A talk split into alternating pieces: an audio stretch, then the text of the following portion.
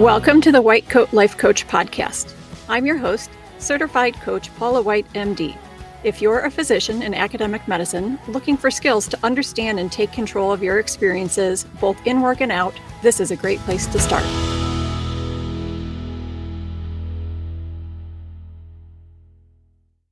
Hello.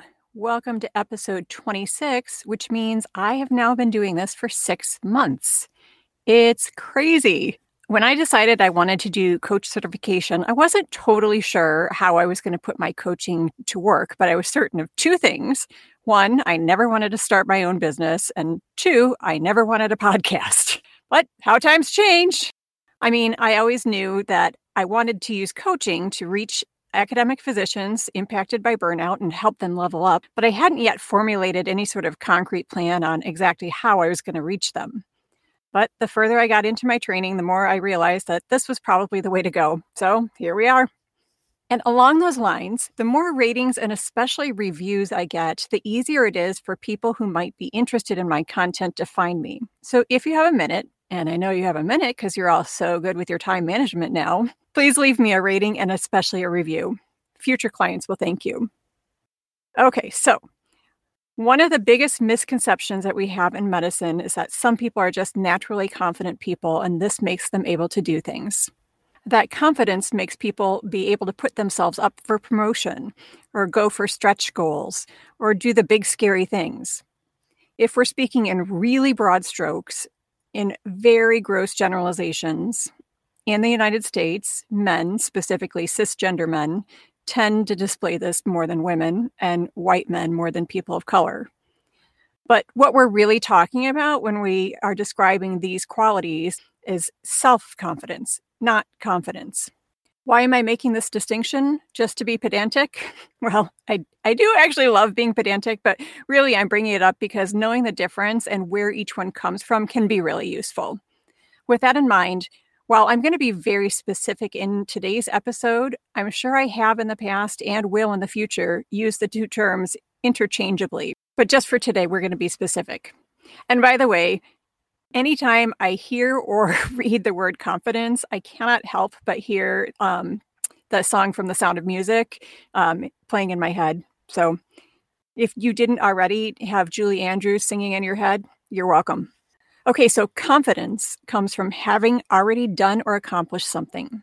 You do the thing, and then you know you can do it because you already did it. Then the next time it comes around, you have confidence that you can do it. I'm confident I can teach a resident how to do a cesarean because I've been teaching residents for nearly two decades and I've done it umpteen times myself. I'm confident I can tie my shoes. I'm confident I can drive my car. Self confidence is believing or trusting that you have the ability, capability, or tenacity needed to try something. This is the force that allows you to try new things, especially the big and scary ones. If someone has no self confidence, if they have no belief in their own abilities, they're generally not going to bother trying. Now, self confidence may or may not include believing you will succeed at the things you're trying. That part is not a necessity. In fact, people who have a lot of self confidence actually have a pretty high tolerance for failing. They know that failure is part of trying new things, especially things with a steep learning curve. They believe in their own ability to try and try again. Think of Michael Jordan saying how many free throws you have to miss before getting the muscle memory to sink even one. And I heard on another podcast one time that it takes about 11 hours to learn how to ride a unicycle, which means the first 10 hours and 45 minutes are all falling down. The person who's attempting to learn how to ride a unicycle doesn't have confidence yet, but they definitely have self confidence because how on earth would you keep up attempts for that long otherwise? Well, if confidence comes from having done the thing, what about self confidence? Where does that come from? Yes, it is definitely an innate quality. The amount that one naturally has varies drastically from person to person. We know that some of it's influenced by environment, upbringing, the amount of privilege one has, things like that. Having high self confidence and high self esteem often go hand in hand, but not always. The good news is that self confidence is definitely something that you can cultivate. I actually think it's a lot easier to build your self confidence than to build self esteem. Sometimes there's a little bit of an uphill battle building self confidence until you can figure out the difference between that and arrogance. I think that many of us, especially women, have been conditioned to think that they're the same thing. And since arrogance is pretty clearly defined in negative terms, arrogance is a bad thing. Well, if you think arrogance and self confidence are the same thing, it's a pretty natural barrier to developing your own self confidence. I mean, who would want to cultivate an offensive trait? So, first and foremost, we need to call out the, the difference. Self confidence is a beautiful, positive thing. It means I believe in myself and my abilities. Only good things can come of self confidence. It's pure, it's clean. Arrogance comes from judgment. Arrogance is I'm better than you. Arrogance can be a desire to pull others down to your level or to falsely elevate yourself above others. Arrogance comes from insecurity. People who are actually self confident are not arrogant, they don't need to be. The interplay between confidence and self confidence is a little bit of a chicken and egg scenario. The foundation for our self confidence is laid in childhood by our parents, parental figures, teachers, coaches, and teammates for those who do sports, anyone who encourages us and tells us to try. Anyone who ever says, you can do it to you, is contributing to your self confidence foundation. But then, when you become an older child, a teenager, an adult, you have to build it up further and maintain it yourself. Some people reach adulthood with great skills for this, and some don't. If you happen to be one of those people that this doesn't come naturally to, don't worry, there is nothing wrong with you. It also doesn't mean that there was anything wrong with your childhood either. It doesn't mean that people didn't encourage you enough when you were a kid. It's just that we're all completely unique and people don't turn out the same way. But whatever level or skills you have, the interplay goes like this. We've already discussed the part about building confidence. Your self confidence allows you to try the thing, and then having done the thing gives you confidence. The second part of it is that the confidence you gain from having tried and succeeded, or even from trying and failing, boosts your self confidence. Okay, so now you might be thinking, but wait, if I'm someone who doesn't naturally have a lot of self confidence, and the way you build it up is by doing things, but you need self confidence first to make yourself do the things, how is that supposed to work? Well, the answer is that you have done things, you just need to remind yourself. You do hard things all the time. A couple of weeks ago, there was this thing going around Twitter, people saying, You're a doctor, I whisper to myself as I recite righty tighty, lefty loosey so I can open a jar. Things like that. I loved it. It was supposed to be self effacing, obviously, make fun of ourselves for being allegedly very smart, but having something very simple that you just can't master. But the message behind the joke is a good one. If you're facing something you think is hard, give yourself a pep talk. For the doctors out there, graduating from medical school is something that should always make you confident. Think of all the hard work you put in for all those years, all the studying, all the tests. You did all of those things. Now, I know not everyone listening is a doctor, but this gives you an idea of a place to start. And also, I'm not talking about Stuart Smalley looking in his mirror and saying, You're good enough, you're smart enough, and gosh darn it, people like you. First of all, that kind of pep talk, it just does not appeal to me at all. Second of all, that's really more for self esteem than self confidence. For self confidence, here are some example thoughts. Try them out, revise them, pick ones that work for you. First and foremost, my favorite I do hard things all the time. I have enough stamina to get through medical school and residency, therefore, I know I have the stamina for X. I'm not afraid of hard work. I can survive failure. That last one is a really important one. I hope you've all had at least one spectacular failure in your life because we need these. Surviving failures is how you become resilient.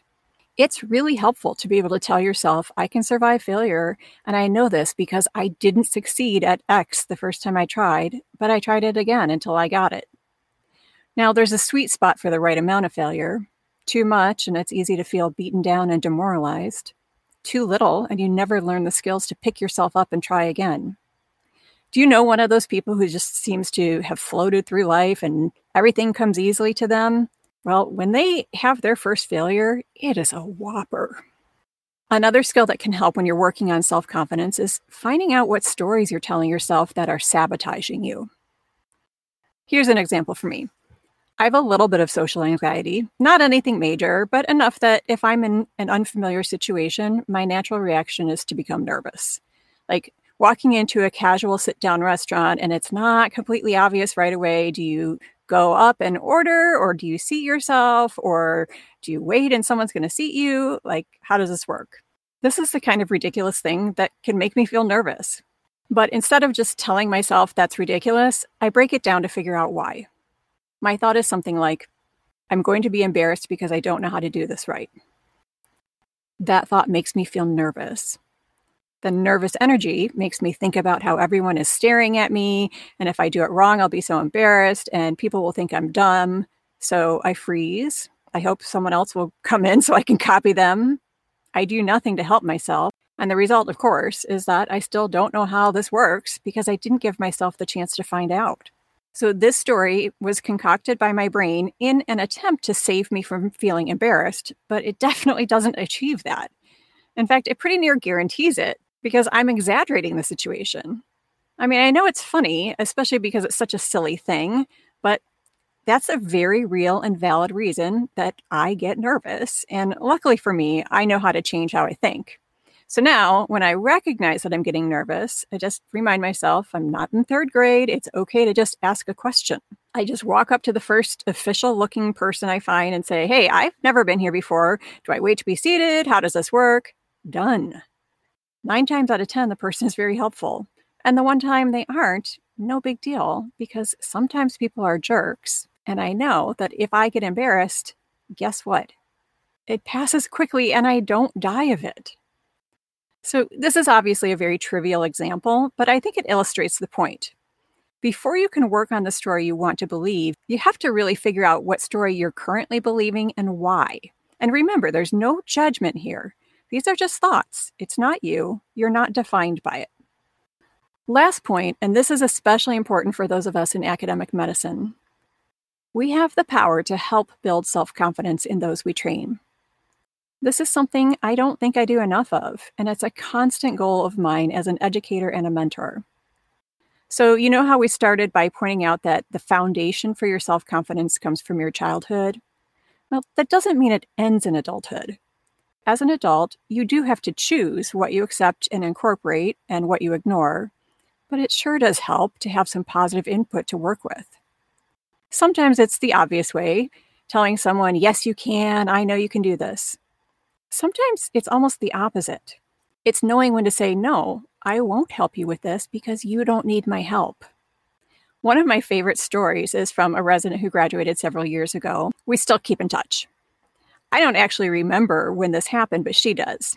So it was close to her graduation. We were doing a cesarean. The baby was preterm and tiny, and the extraction was challenging. She gave one brief attempt and said, I can't do it. I need you to do it. And I said, no. And then she immediately got the baby out, as I knew she would. Now, to be very clear, I would never jeopardize patient safety. It was that I knew in the moment that all she needed was a little boost of self confidence. This became a memory that she could relive when she was a new attending in private practice and having a moment of doubt. Remember that one time I thought I couldn't do it, but I really could? I just have to keep on trying. And it would have been even better if I had kind of noticed what I was doing in the moment and drawn attention to it. That's something that we can try to do for our trainees to boost their confidence slash self confidence loops up a notch. All right, that's it for today. Thanks to all of you who've made this so fun. Six months seems like nothing. I will see you next time.